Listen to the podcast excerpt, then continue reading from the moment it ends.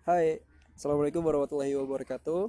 Uh, Welcome to Swendra underscore Beat Dan di episode yang ketiga ini Gue lagi bareng sama Amri.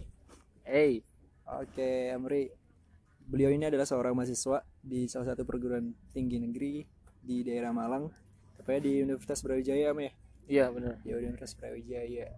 Mungkin bisa kenalin dulu kali Sama latar belakangnya sekarang lagi sibuk ngapain segala macam Oke Ya, eh, saya Amri dari Lampung. Mungkin teman-teman yang yang dengar ini orang Lampung bisa cari nama saya. Waduh.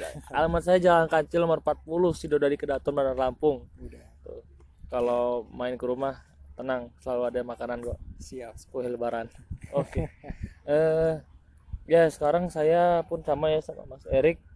Kita sama-sama masih mencoba untuk mengusahakan ekonomi Islam itu lebih luas, mensosialisasikan, Oke terus juga eh, mengkaji lebih dalam, memperkaya intelektualis kita itu demi kemajuan ekonomi Islam yang memang belum teman-teman sadari, tapi harapan kami teman-teman sadar setelah lihat eh, podcast kali ini.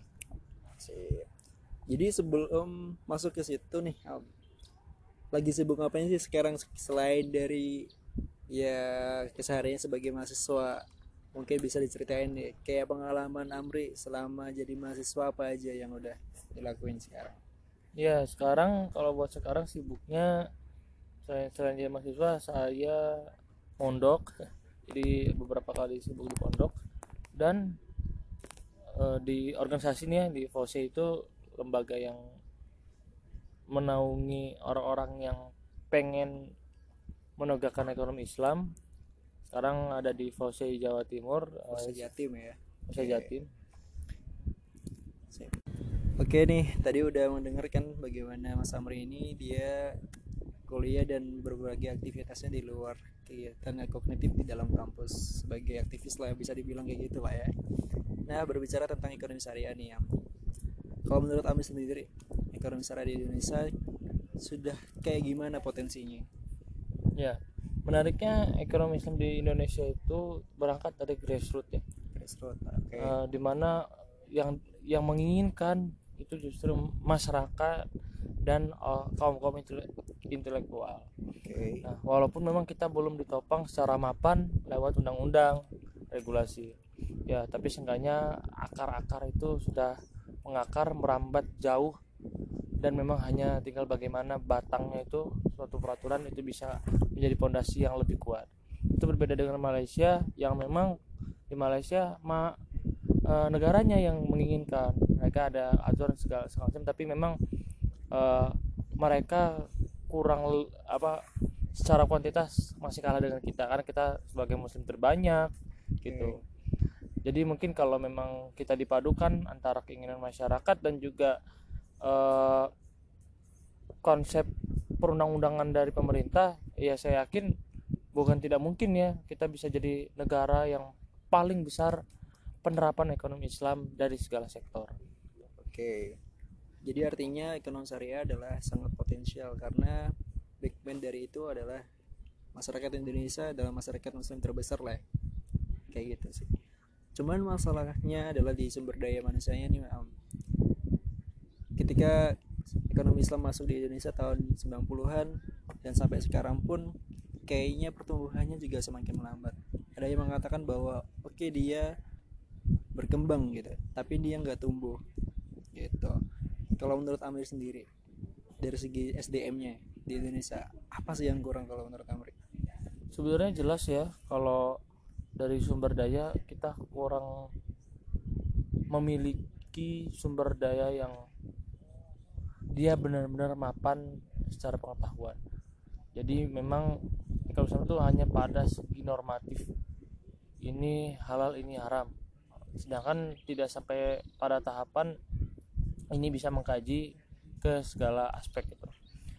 Ini tapi bukan masalah ini itu bukan hulunya, hmm. bukan sumber inti masalahnya. oke Sumber inti masalah ya bukan sumber inti masalah juga hanya mungkin kita karena masih dalam proses berkembang maka sebenarnya yang memang dibutuhkan itu literasi literasi harus kita akui eh, literasi terkait ekonomi Islam itu jauh lebih sedikit dibandingkan ekonomi ekonomi umum.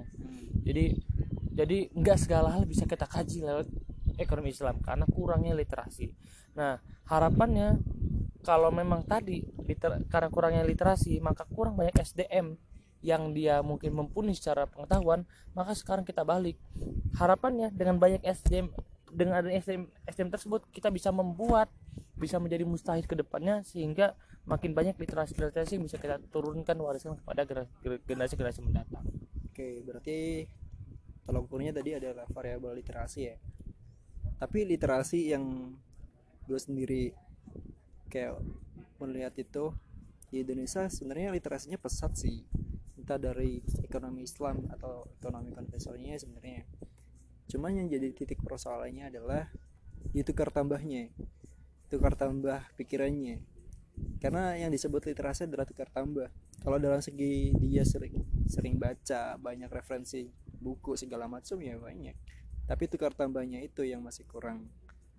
Dan kalau misalkan Amri sendiri selain literasi selain literasi dan selain dari tadi yang udah disebutin adalah regulator ya. Tadi dibandingin sama Malaysia misalkan.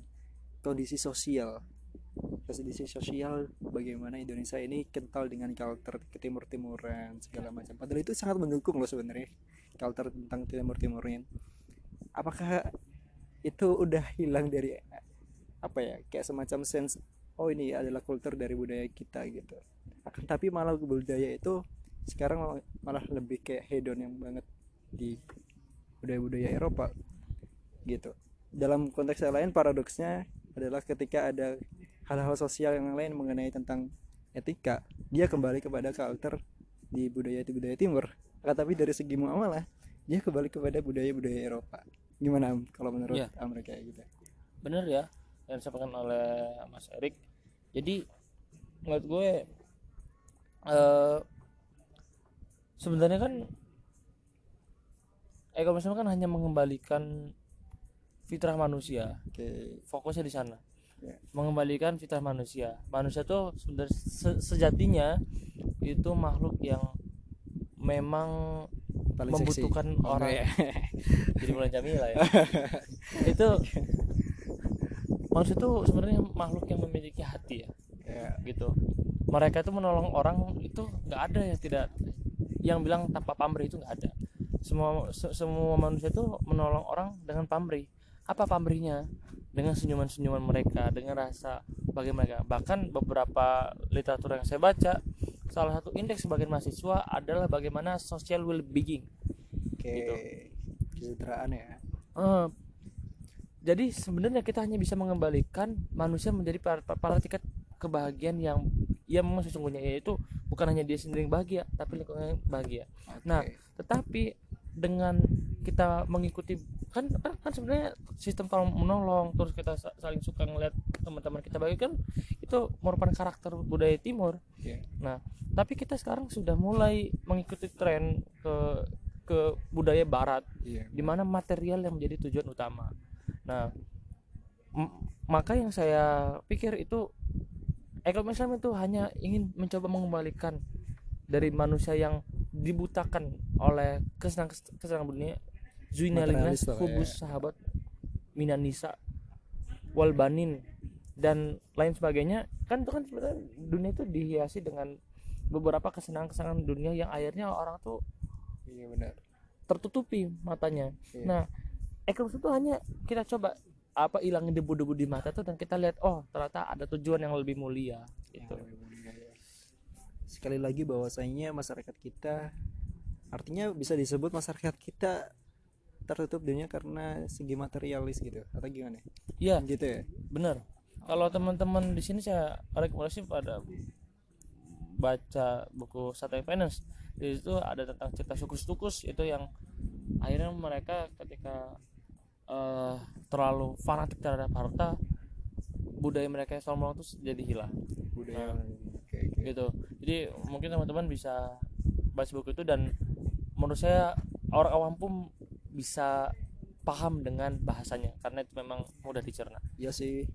Gue juga pas waktu baca itu budaya itu kalau nggak salah tentang ini ya tentang bagaimana apa namanya di suatu suku itu dia menggunakan mata uang yang belum fit money kan kertas terus akhirnya emasnya mereka itu dijamin oleh bank. Atau yang kita sebut sekarang adalah fractional reserve ya Amri ya fractional reserve dan nanti juga ada interestnya itu. Maka disebut juga sekarang three pillars of evil ya. Yang pertama adalah fit money yang kedua adalah interest dan yang ketiga adalah fractional reserve recruitment. Oke mungkin terakhir nih Am. Buat para pendengar khususnya anak muda nih kayak kita kita yang sama-sama memperjuangkan ekonomi Islam. Misalkan ada yang dengar di sini yang jurusan ekonomi syariah mungkin bisa mengambil hikmah dari apa yang disampaikan sama Amri. Closing statement deh kalau menurut Amri. Iya buat yang anak muda ya teman karena saya juga anak muda. Sebenarnya memerlukan muda dan muda itu bukan pada umur ya tapi pada semangat. Semangat. Semangat itu disalurkan gitu. Jangan di dipendam sendiri gitu karena tubuh tuh belum tentu bisa menampung semangat semangat tersebut. Nah jadi memberikan semangat tersebut memberikan output kepada orang lain sehingga orang lain pun ikut semangat. Kita sama-sama berbagi giroh kita. Dan yang kedua semangat juga tuh bisa dilihat bagaimana dia tekun dalam memperkaya diri. Jadi dia menambah input dia dan memberikan output dia kepada orang lain itu adalah uh, hal yang butuh kita lakuin sebagai anak muda dan mungkin yang ketika, ketika sudah tidak mau lagi tetap kita lestarikan budaya tersebut. Jadi perbanyak baca dan juga perbanyak bantu memberikan semangat kepada yang lain biar memang hal yang kemerdekaan juga dulu dikira mustahil ya. Kemerdekaan dulu dikira mustahil karena kita secara undang-undang regulasi itu dipegang sama Belanda. Yeah, juga dulu orang mustahil. 390 tahun kita berpikir itu mustahil sampai akhirnya para pemuda yang mikir akan ada waktu momentum yang tepat di mana ketika akal mereka itu sudah bisa membackup keinginan mereka dan terrealisasi oleh semangat semangat mereka maka kemerdekaan itu tinggal menunggu waktu. Wih, seru banget nih. Dan tadi udah disinggung nih bahwasanya pemuda harus berperan kayak gitu ya mas Amria dan salah satunya mungkin di channel ini nih. Gua juga sebagai anak muda yang berbicara tentang isu-isu terkini khususnya dalam ekonomi syariah gue ingin memberikan sumbangsi terhadap uh, ya khususnya kayak gini channel-channel kayak gini. Dan mungkin ini bisa jadi manfaat. Thank you Amri udah gabung di episode yang ketiga ini. Uh, semoga nanti bakalan ada episode-episode baru gitu ya. Oke. Oke siap oke uh, teman-teman uh, gue akhiri kali ya. Oke happy enjoy guys. Wassalamualaikum warahmatullahi wabarakatuh